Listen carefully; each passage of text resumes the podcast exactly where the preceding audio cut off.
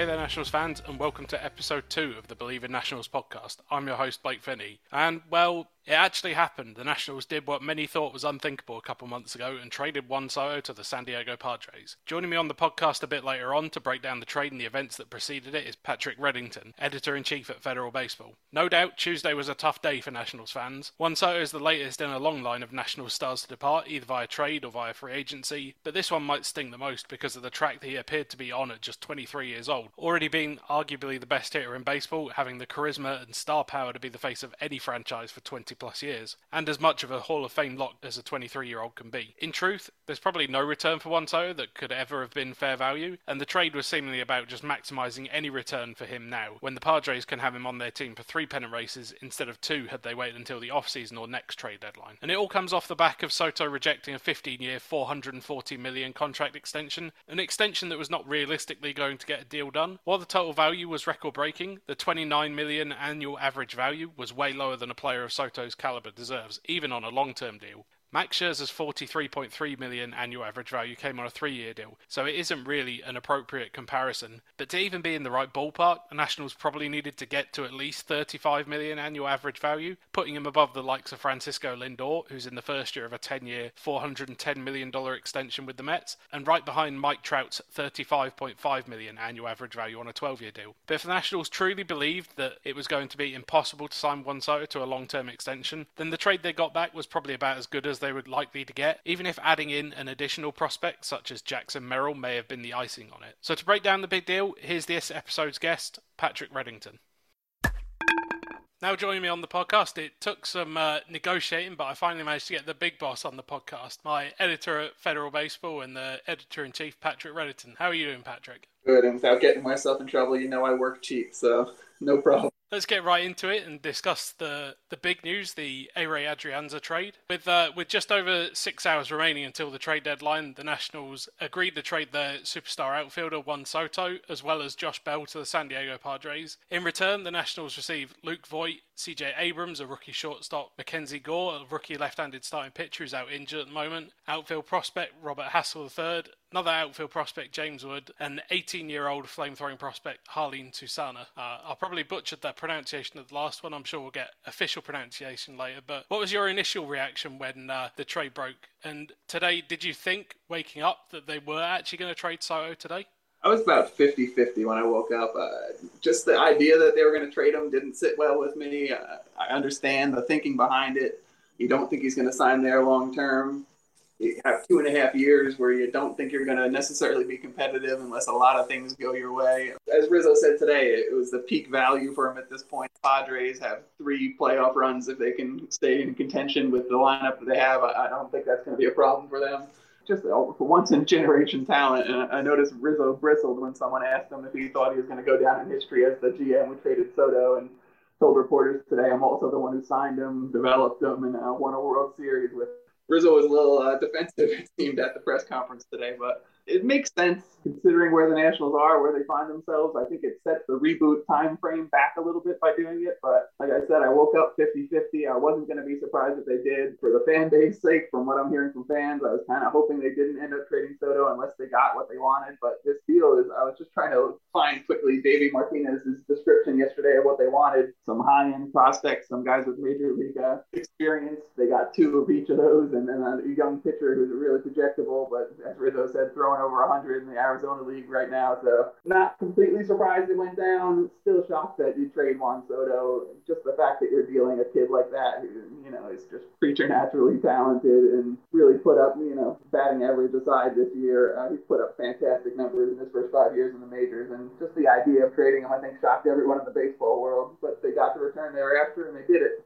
Yeah, I think as the process went along, it did feel like when when the report first came out, it seemed like it was going to be just entertaining. Is someone going to pay over the odds? But I guess as the process went along, it felt like they were more forced towards a trade, and they were trying to make something happen rather than just waiting and seeing if the right offer came in their lap. What did you make of them, including Josh Bell in the trade? Because obviously it felt like he was also going to get traded, but have they potentially lessened the return by including him in this trade as opposed to dealing him separately? That's a possibility. The way Rizzo described it today in, in a 20 minute press conference he had with reporters there was that uh, the trade was for Soto initially. They wanted uh, Susana, whose name I'll actually butcher as well because I was looking for a pronunciation key on all these guys today just in case. But Rizzo basically described it as it was a bell for Susana at the end there. And that's the one guy they're really excited about, apparently, according to what Rizzo had to say. So I knew Bell was getting traded. I, we'll get into this, I'm sure. I thought there were going to be a lot more people traded if they're going all in on the sell-off. Uh, you include Soto, you don't, you get an extra young prospect thrown in there, a kid with a really projectable arm, uh, number one ranked pitcher on the 2020 International Signing Class, according to the Nationals press release today. Throwing them in there, you get another prospect that you wanted, major league talent. You got some minor league guys that are on their way up. It, it fits with where the Nationals are right now.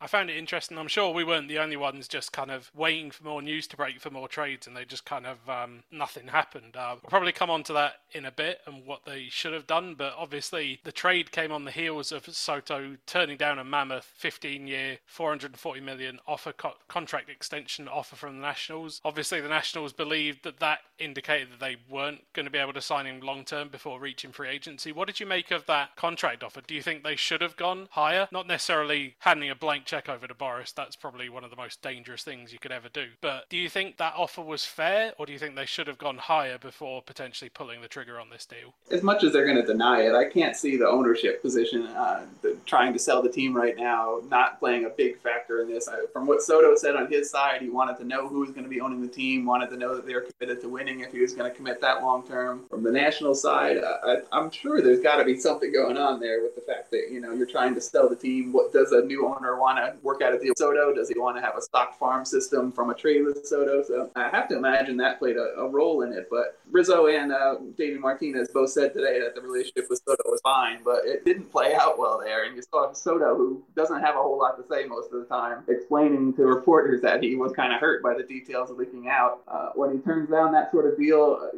him and Boras are clearly stuck on the AAV. What, what, was it, the 20th highest AAV in the majors right now? If he took that deal, they don't think that's where he should be. When you compare it to the other players, which what Rizzo said, uh, Mike Trout's AAV, Bryce Harper, it did, you know, I think it was higher than those guys. I don't think you're getting the Max Scherzer 40 something million million a year. Rizzo said he would give him a three year deal like Scherzer got, which is a funny joke in all of this. But it did really seem to me like the relationship kind of deteriorated to the point where it forced them to make a decision at this point and force them to make this trade.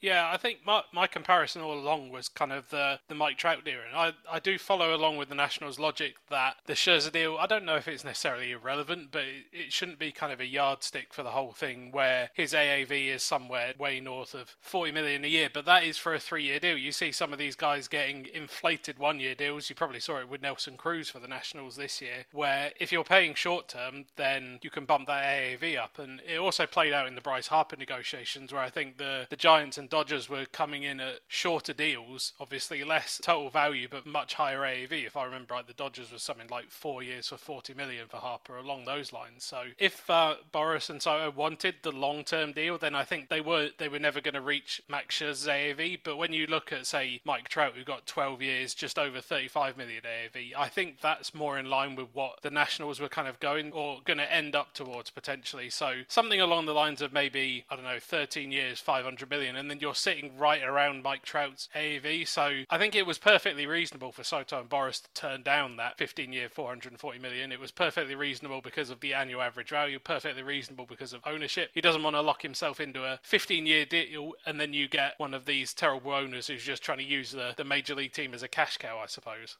and you're stuck there for 15 years with someone you might not get along with. When, yeah, exactly. How much it knows about the San Diego ownership, but uh, we'll see if they end up trading them too. What I'm going to do now, we're going to go through each of the players, have a little bit of a look in detail. Obviously, um, it looked like they were going to get Eric Hosmer for a little bit. Um, that didn't end up working out. He vetoed his part of the trade to the Nationals, and I don't think anyone can blame him rather than just kind of sitting with the Nationals, losing 100 games a year. So he ended up going off to the Boston Red Sox, and in his place, I kind of feel sorry for Luke Voit a bit, who looked like he was going to be with the Padres going to the postseason probably. And now he's just kind of thrown into this deal. There wasn't any other adjustments for Luke Voit. They just swapped out Eric Hosmer and put Luke Voit in. He's under team control through the 2024 season, so it probably wouldn't surprise me if the Nationals brought him on and are probably going to trade him again in the near future. Yeah, I wouldn't surprise either. And I, would also like to see the, the text chain between Voit and Hosmer if they're friendly out there, because he probably didn't appreciate Hosmer blocking that trade, and then Voit gets thrown in there. Uh, Rizzo described him as just a veteran who can help be a mentor on a young team, uh, big back and play first base, which they need now that you lost Josh Bell. I'm not sure Joey Meneses is the answer over there, though he did get his first uh, MLB home run tonight. But I, think that's a definite hole on this roster once you get rid of Bell. I was thinking all year if he got injured, what they were going to do over there. If it's Maikel Franco moving over, or they're going to bring Meneses up. I can't pronounce his name either, but yeah, it makes sense to add this guy. You get a veteran presence there. Nelson Cruz is apparently still on the team, which I'm sure we'll get to. I'm shocked. I figured you could have gotten something for him. I thought that was kind of the whole point of signing him, but maybe there just wasn't the interest there the way he's hitting and people watching his bat speed this year. So Voit, throw in it. You get all the prospects you want. Prospects you want. You get a major league bat thrown in there for the, for a couple of years. They want them. Nothing too, too exciting there, but some pop in the lineup, I guess. I don't. I don't think there's a downside to getting him. He's not blocking anyone. The Nationals are pretty bereft of um, first baseman in their farm system. You have Riley Adams, who's trying to play first base at AAA. We'll see how that goes. And the next one is Brandon Boissiere. Like he's not blocking anyone. Maybe he can hit a little bit. Maybe they get a prospect for him in the off season or next deadline if he's hitting well enough. Like I don't think there's a downside to it, but obviously he's not the the headliner. The headliner, um, or multiple headliners, I suppose. So you get C.J. Abrams, a shortstop, former number six overall pick, former number nine overall prospect according to Baseball America. Uh, he whizzed through the minor leagues, perhaps too quickly, because he made his major league debut and has had an underwhelming 605 OPS in 46 games this year. He's hitting a lot better at AAA, where he'll start with the Nationals. They optioned him down there earlier today. He's a bit of a speed demon with excellent bat to ball skills, and the power is developing a little bit. He's he's probably a better version of Luis Garcia, and hopefully one who can actually stick at shortstop. Because I think we've seen, um, even though the Nationals have played Luis Garcia at shortstop this year, he doesn't look like he's going to be there in the big leagues permanently. So, do you think CJ Abrams is the shortstop of the future, and uh, what do you see with him moving forwards? I asked Davey Martinez this spring. He gave like a scathing review of uh, Luis Garcia's defense, uh, defensive skills towards the end of last season. So when they said that, I was kind of like, uh, Davey, can you square these two things? And he, he, gave the explanation. And it made sense why they wanted to put him over there and see what he can do. I liked him much better at second base. I, I swing him back over there immediately when you're ready to bring Abrams up. Uh, I, am not going to pretend I know about a lot about these uh, Padres prospects. I started looking into them in depth as soon as they were one of the four teams that was left there. So I'm aware of uh, Abrams and Gore. The other, you know, I know the names basically. I'm not going to pretend I know more about them than I do. Uh, the Nationals have had luck picking shortstops out of uh, San Diego's system before. Obviously, Trea Turner was another trade they made. If their scouts like him as much as they like Turner, you get Abrams here. You got a nice duo up the middle with him and Garcia. There's good and bad with Garcia. The bat obviously is a plus. If he's at a less demanding defensive position at second, I think uh, it's going to work out better. And the two of them up the middle, I, I like where the Nationals are going with that. You believe that uh, middle middle of the field defense with those two, Robles up the middle, Keibert behind the plate, uh, you got the makings of a core of a roster there. I definitely think he's the long term shortstop, and like I said, I think Luis Garcia is destined for second base. It didn't make a whole lot of sense to move him to shortstop this season, I don't think. Um, I think it would have been better just to play him at second base because I don't think there was any scenario where he was going to end up at shortstop long term. They were, I think they were just making room for Cesar Hernandez, who they probably should have traded. Didn't, didn't do that either. The next prospect that we'll look at, Mackenzie Gore, former number three overall pick, uh, former number six overall prospect according to Baseball America. Uh, and this season he actually started really well. He had a 1.5 ERA in his first nine appearances, but then had a 11.05 ERA in his last seven appearances before he was put on the injured list with elbow soreness, which the Nationals believe is minor. Obviously, Mike Rizzo loves his pitching prospects. What do you think he thinks of Mackenzie Gore? I think they think it's a maybe not this season, but a major league ready arm. Clearly need help, but you have him, Cade Cavalli, and Josiah Gray at the top of your rotation. They're onto something there, counting on three guys to pan out in the majors. But it's a nice add. The, the elbow injury concerns me, obviously. Uh, the Nationals said they checked out all the MRIs. Rizzo said the doctors gave him up to make the deal. You know, the two top major league ready prospects in the Padres organization. They, I don't think we'll see Gore this year, Abrams at point, but those are two of the headliners and the major league ready talent the Nationals wanted in this deal. I, I like what it uh, portends for the Nationals rotation. If these guys are healthy and performing at the top, you got a nice top three right there. I don't know what, if anything, we're ever going to get out the Strasburg, but he comes back in any sort of form close to what he was in the past. And you got four starters there, so I can see where they're building. I can see what they're doing. Uh, he's obviously well regarded all around the league. So I like those two at the top of it. I don't know as much about the two prospects below them, but a lot of talent in this trade, and it was enough for the Nationals to be convinced not only trade Soto but uh, throw Bell in there.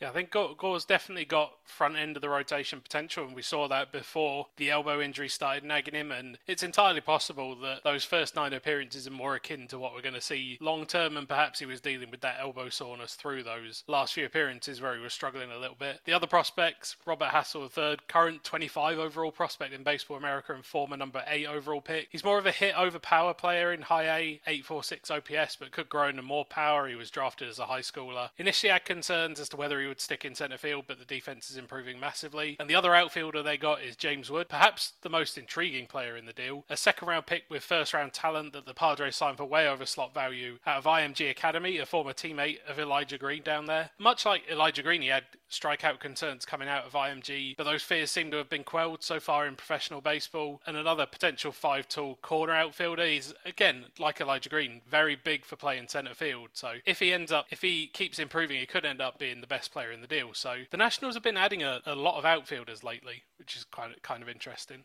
a lot of big outfielders. Maybe they knew uh, they weren't going to keep Soto in the long term. Uh, you get a 20 year old guy, Rizzo called Hassell, a five tool talent. He's 20 years old. Uh, Robles doesn't have to worry yet, but they got potential future everyday outfielders here in the trade that are young, uh, huge, six six, six six seven. It's just they, you know, along with Elijah Green, as you mentioned there, they got some really powerful looking young kids here who are going to grow. Elijah Green, I remember on the night of the draft looking at his father. Uh, I think he's like Elijah is like 6'4", 220 now. His father in his playing days in the NFL was six six five, uh, 280, something like that. So you imagine there's going to be a little bit of growth there. They're, they added a lot of power back from the outfield to their uh, system here, and two more today. Something the Nationals definitely needed, I think, in the system. And uh, you know, to get these two guys, add them to the list, and you know, they're immediately top ten prospects in the national system, if not, you know, higher top five. So I don't know much about them. I'm not like I said, but all the all the scouting reports I've read are positive about what they bring, and the Nationals are clearly excited about the additions. And uh, the top overall pick next year might be Dylan Crews in the MLB draft, so they could get a fourth outfielder and start to revolutionise the shift when they ban it. But the the farm system has raised itself significantly. I think Fangraphs put it at number eight overall, which maybe that's a, a stain on the Nationals that they trade arguably the best hitter in the game and one of the best of the generation, and they only get their farm system up to eight. Do you think they had to do this? And is this trade kind of covering up some of the deficiencies in their player development over the last few years? Obviously, they had to trade some of these guys away to keep competing for the decade long, but at the same time, should it really have had that much of an effect on the farm system? It clearly does have an effect. Uh, the drafting before this, the fact that these guys are all going to slot in in the top 10 does say something about the effectiveness of the draft in the last couple of years. They do have a lot of young prospects. Uh, Rizzo and Davey this week, uh, seemingly on message, have been talking about all the prospects at the low A, the high uh, A ball affiliates. There's a lot of talent pulled together down there. Uh, Jeremy De La Rosa, another outfield prospect. They're stockpiling this kind of talent and yeah, there's um there's Cristian Vaquero in the Dominican Summer League, but I think it's too far to project how far away he is. Uh, the final prospect in the deal, Jarlin Susana, a bit more of a wild card, lighting up the Arizona Complex League, has a fastball that lives in the high 90s, touches well over 100 regularly. He's probably the toughest to project because he's so far away, and obviously the, the tools are pretty loud, but when you come to, say, Hassell and Wood, who have started well, they're not, say, striking out a ton. It does look like they're going to project pretty well, but Susana, it does feel like it's just a bit more of a wild card, and if the Nationals get anything out of him, great. Maybe even um, worst case scenario, he ends up as a reliever who throws throws 105 but maybe doesn't know where it's going. Those, those guys get roles in the bullpen. Six six two thirty five at 18. That's just ridiculous at this point. Uh, Rizzo described him as the youngest and least known member of the group, but possibly the highest upside of the pieces they got today. And said he was really coveted and they really wanted four that we've discussed previously. Uh, 18 years old, six six as I mentioned. Rizzo's report here: uh, good, clean delivery, throws the ball hard. He's 98. We saw him twice in the last two weeks. He's got good feel for a changeup at 18. Another high-end pitching prospect added to the mix here with the Nationals, and the focus Rizzo put on him and when he broke down all the prospects, I thought was interesting. This is some guy, uh, guy they're clearly excited about, and one of those guys I'm sure their scouts loved. And adding him in the mix here, uh, essentially for Bell, gives the Nationals that wild card that you mentioned there, but uh, a potential really impressive arm here. Yeah, I wonder how much homework the Nationals had already done on these. I know some of these guys probably weren't in the system when uh, the Max Scherzer trade was rumored to be happening last year, but they've probably done their homework even in a short period of time. So it does sound like Rizzo and the rest of the front office are excited. But now, moving on from the Juan Soto trade, like I said, we were expecting the Nationals to make other moves. They had Nelson Cruz. Even if he's not been performing up to standard this season, you would have thought someone might take a punt on his veteran presence. Steve Cishek has actually been serviceable in the bullpen at this time of year. You can never get enough bullpen help. And even some of the guys that maybe they could have just taken a punt on, like Cesar Hernandez, for instance. And then some of the other controllable guys, such as uh, Kyle Finnegan was rumoured, Carl Edwards Jr., maybe even Yadiel Hernandez. How surprised were you that they didn't do anything after the Juan Soto trade? Air trade Yadiel Hernandez. I'm, I'm looking forward to watching a lot of Yadiel Hernandez down the stretch here now that we didn't trade him. But that's the only one of the players you, you mentioned that I wanted to see on this team if they were going full in on the break uh, sell off here. Uh, Nelson Cruz, I guess he's going to be a great mentor down the stretch. Just have to imagine nobody but bid on him or offered anything substantial to make the Nationals do it. But you look at Finnegan, 30 years old, uh, a reliever who didn't make the majors until the Nationals signed him at, uh, away from Oakland. Uh, Carl Edwards Jr. is having a good season. Another 30 year old, uh, Cishek, 36, I think. I'd have to look it up. But I just, when you're doing a sell off like you did last year, I just expected all these guys on one year deals to go for anything. You just take flyers around the league, try to find prospects your scouts like, you know, reward them all for finding people you like out there and get these guys off of the roster. But I, I'm wondering if it's a question of the Nationals just not thinking they have the arms to fill the roster if they dealt these guys. Uh, Cesar Hernandez, uh, Alcides Escobar as well. Uh, I don't think you're going to get anything. The middle infielders I'm talking about, I don't think you're going to get much of anything. Cruz, you figured you could have gotten something from a contending team that wants a bat. Finnegan and Edwards, you hope you could have gotten something for them too. But holding on to them just perplexes me at this point. I'm just assuming, though Rizzo didn't say much about this angle because he spoke today two hours before the deadline ended, had to get out of there quickly. But I just imagine there was no one offering anything of value for these guys, or else they would have dealt them. Yeah, and last season they, they pretty much sold everything that had an expiring contract. They even managed to pull off Houdini Act to get rid of Jon Lester for Lane Thomas for a warm body, even at that. So yeah, it was a surprise, and like you say, perhaps it was just a lack of interest, particularly in someone like Cesar Hernandez, who has been probably one of the most disappointing players on the team, who hasn't provided anything. You thought he was either going to sell out for power like he did before, or kind of go back towards the on base threat that he was, and he just ended up doing neither, not really getting on base, hit no home runs this season season. But if it's the case of not having enough interest, do you think that's a bit of an indictment on the front office for what they did this offseason, where they didn't take enough of these punts, I don't think? you can't blame it all on the front office. Uh, the performance of the players, I think, is the biggest role here. The, the, fact that there wasn't interest, seemingly, or not enough interest to warrant trading them. Watching the Mets broadcast the last couple days, they they went on and on about Nelson Cruz clearly uh, losing a little speed there. Maybe other scouts around the league saw the same, didn't want to take a risk on him, and pay whatever he's left to the Nationals. I think 15 million they signed him for this year, but I just expected all those guys to be off the roster, honestly. And I, am starting to think one, there was no interest. Two, the Nationals didn't know if they could build a uh, at bats and innings if they got rid of all those guys. Yeah, I think it's still a bit disappointing. I, I even said it at the time in the off season where it felt like they should have kind of leaned into getting more and more one year deals. Some of them aren't going to pan out. That's just the nature of the game. So they, they get some of these guys. Say Cesar Hernandez does what he does this year, you kind of manage. But to only trade away one guy, Ehire Adrianza, for a low end prospect from the Braves, that's why I feel like they should have taken more punts and hope that a couple of them worked out that they could have easily flipped and actually had some more appealing options, particularly in the bullpen. We've seen some of the guys go today who have a little bit of control, like Kyle Finnegan and Carl Edwards Jr., who have actually netted notable prospects, not top 100 guys, but guys towards the top of teams' list. So that's why it was a little bit disappointing. And like I said, I, I think it stems back to what they did in the offseason, where they probably should have taken some more of these one year guys, and now we have to watch the, the corpse of Nelson Cruz and Cesar Hernandez play the season out, I suppose.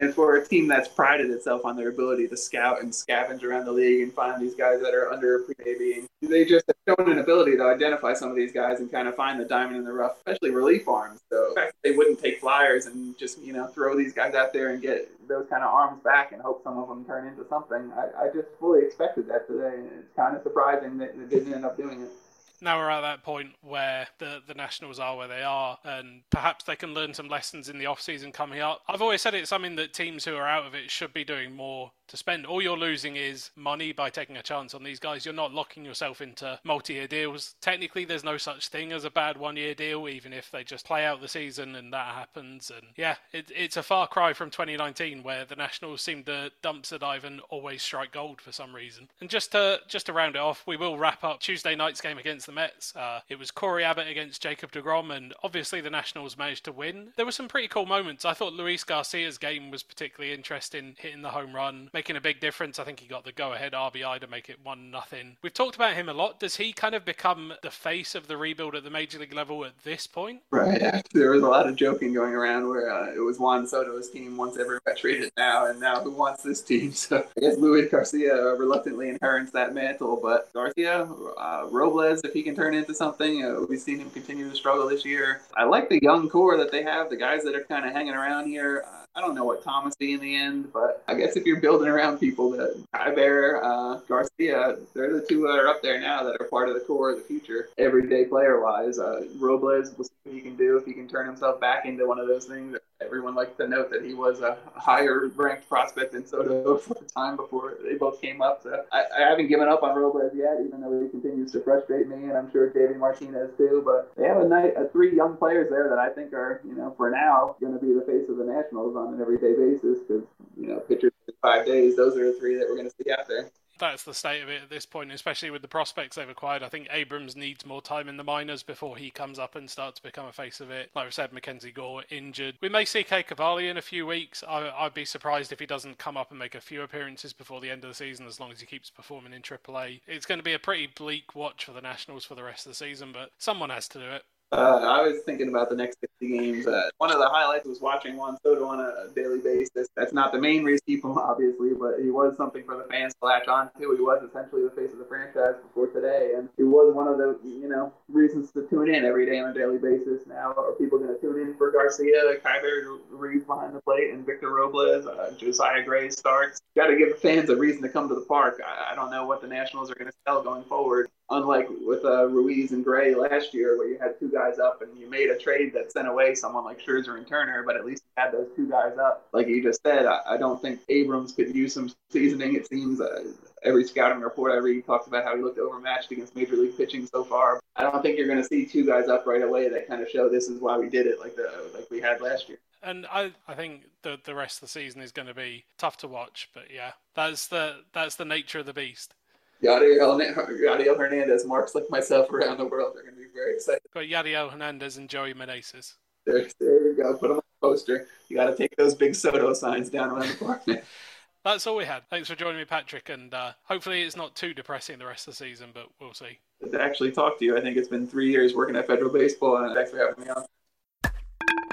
Thanks to Patrick for joining me late on Tuesday night after the Nationals win over the Mets and a pretty hectic trade deadline. If you follow me and my work, you no doubt know the legend of Patrick Reddington and the machine like work he has put into federal baseball over the years. As we mentioned towards the end, it was particularly disappointing that the Nationals weren't able to trade the likes of Steve Cishek, Nelson Cruz, and Cesar Hernandez prospects, especially when they were signed in free agency specifically to be traded. Obviously, they depreciated their own value with their performances this season, but you have to think there was at least some team who would have traded a low level lottery ticket ticket or a player on the outside looking in of a 40 man roster crunch, just as the Nationals did last season when they got Lane Thomas in return for Jon Lester. It's something of an indictment on the front office that they either only signed players who flamed out this season and maybe should have looked elsewhere or signed more veterans to one year deals in the hope that some of them would have been able to make themselves appealing trade targets, or that the front office was so consumed with a one sided deal that they simply ran out of time before the deadline passed to work on other trades. The only group who know that answer, though, are the Nationals front office. Well, that's all we have for this episode. Moving forward, we should be on a more regular schedule releasing episodes. We're going to be releasing them every Monday now that the trade deadline is quieting down, and just to get into a rhythm for the rest of the season. We'll see you next time.